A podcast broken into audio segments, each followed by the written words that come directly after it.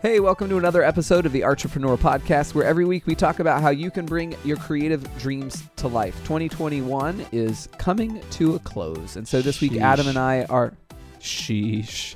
Yeah. This week, Adam and I are going to talk about some things that have inspired us this year. So, Adam, I think let's go one at a time.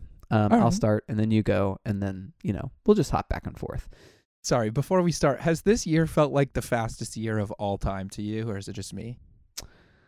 Um, time is a mystery to me at this point. I don't, I don't get it. I don't get time. me either. But here we are, end of another year. Yep.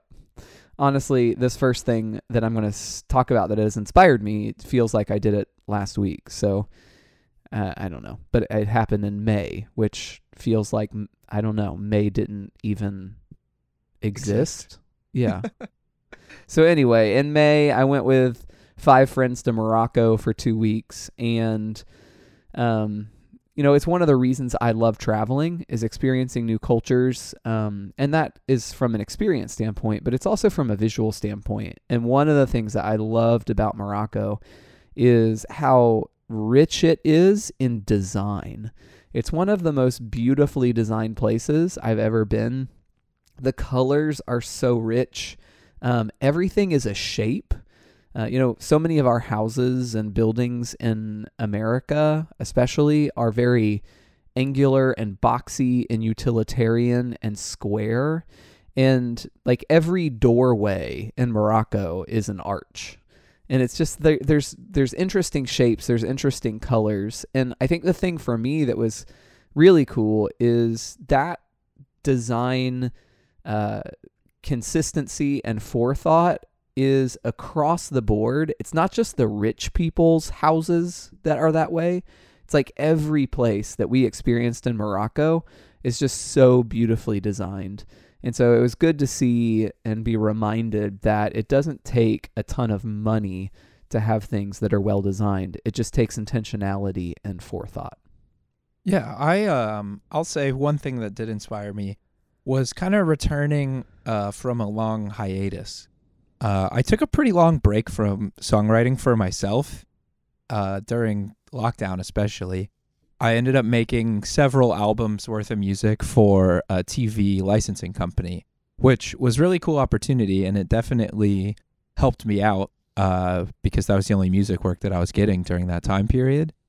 But it was nice uh, this year to stop doing that so much and really get back to writing music that I just like and music that's inspiring to me without having a prompt or a brief or any sort of guidance uh, from a corporation. So um, it was really nice just to get back and and write songs that I like without having to think about if it's going to go well in a TV show or if uh, it's going to fit in the background of a truck commercial. Nice. Uh, so yeah, that was something. You know, I didn't play any uh, any shows uh, after February, so I didn't really feel the need to like work on my own music. But now we're back at it, and it's been really really nice.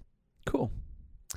Uh, another thing that inspired me this year is starting to work with new people. Um, our company grew quite a bit, and we were able to um, bring new people on board. And I think there's so many things that come with just uh, allowing our lives to intersect with new people. Um, one is just you know the interesting perspectives that other people bring to the table, so that's helpful.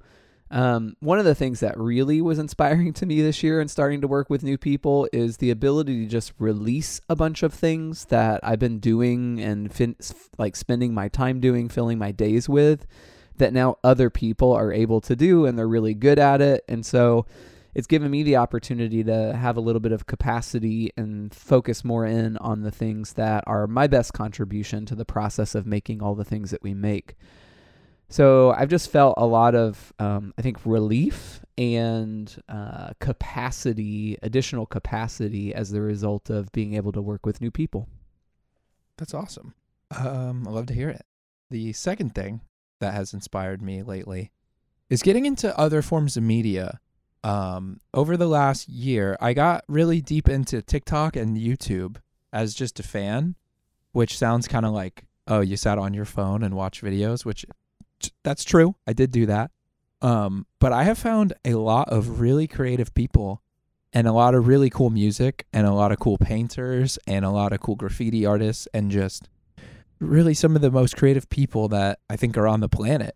Um, and these are, you know, there's a lot of people with very few followers that are just creating stuff because they love it and Mm. watching their process and watching them grow and watching some of them become actually very successful um, has definitely put some more gas in my tank as far as creativity goes. So, you know, yeah, it's social media. Yeah, we're supposed to look at our phones less, but you know, seeing people do the things that you aspire to be doing can be helpful and can be inspirational for sure.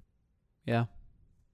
Um, the third thing that I'll talk about today is uh, that's been inspiring for me is accepting struggle as a continual part of the process. So, um, working alongside of other people or just looking at other people's creative processes and them being at various states in their own creative journey and just seeing like, you know what? Over time, the challenges are going to change, but challenge will always remain. And uh, like I I went and uh, visited a friend in Guadalajara, and he helps produce some shows down there, and just kind of talking to him and seeing um, what they make and seeing how beautiful it is and seeing how excellent and wonderful it is, but also like you know just personally having conversations with him of like oh yeah we experienced this or we had a vendor who did that or i wish that I could have counted on these people more. And, uh, you know, he, he's saying a lot of the things that I find myself saying. And sometimes I think when I hear myself saying some of those things, oh, is this problem unique to me? Oh, did I do something wrong? Oh, should I have done this differently? And just recognizing like I'm not the only person who has these kinds of problems, that there's always uh, going to be challenges as part of our creative process. And, uh, like, even you know up to the biggest organizations in the world like uh, this ridiculous disney blog the other day that published an article um, that was like oh my goodness one of the lights on spaceship earth is green all the time like they did this remake of the big epcot ball and uh, they put a bunch of led lights all over it and they programmed these beautiful shows but like one of them was misprogrammed, and it was just like green all the time or it wasn't getting the data it was supposed to get or whatever. And somebody took a picture of it and a Disney blog wrote an article about it. And it's just like challenges are always going to exist. It doesn't matter how big a company gets or how big an artist gets. Like we all just are going to be facing challenges. Let's accept that as fact and uh, continue to navigate through it and just accept it as a continual part of the process. I think for me, that was really helpful this year. Just a, a thing to acknowledge and recognize that inspired me to keep going and not give up when things are hard. Do you not want to uh, mention uh, Kite Tails?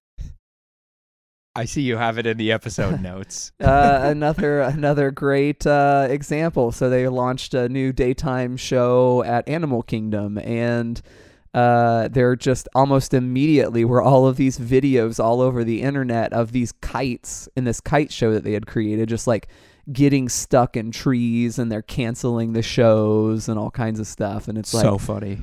They somebody had an ambitious idea somebody you know thought this is going to be a great thing and then they i'm sure put millions of dollars into making these kites and getting the jet skis and doing rehearsals and all the things and then the show opens and the kites are ending up getting stuck in the trees around the lagoon Oh, it's um, if you haven't seen this yet, look up Kite Ma- Animal Kingdom.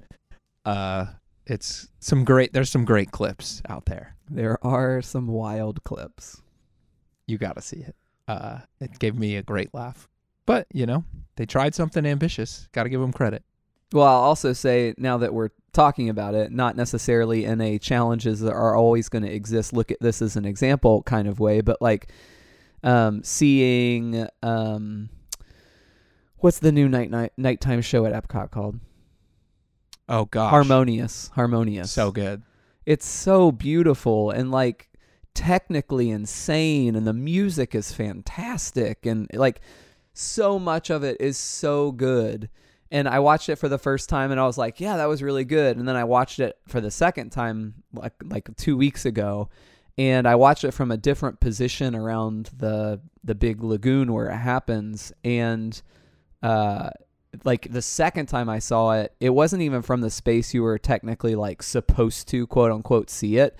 But I loved the show even more because I could see more nuance in it. I wasn't just looking at like the one main, you know, big water screen thing.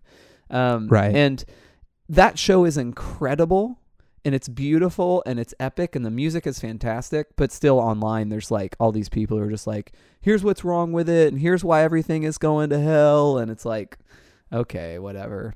Another it's another thing for me that it's like you know we we will put 75 or 80,000 people through our two dazzling nights shows this year and you know s- 99 99.9% of those people are going to have an amazing time but you know the 0.1% of people who are going to email us are the people who had a negative experience and sometimes that's our fault sometimes that's their fault uh, sometimes it's just they're people who love having negative experiences. And so i think for me it's just like a reminder that yeah you can make incredible stuff but even that it's not going to please everyone. So just keep making stuff. True. And my third thing that inspired me is very similar to yours. Um, I put open and honest conversations with other creatives. Um, I think the last two years have been weird for most artists.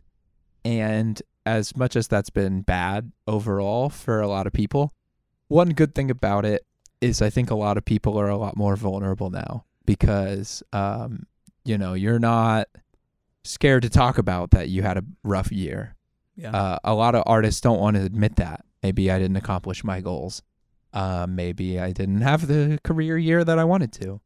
And the fact that I think because so many of us experience that together, you can't run away from it and say, oh, I had the best year of my career and lie through your teeth to people because, you know, for some people they did have that. Um, but that's generally an outlier.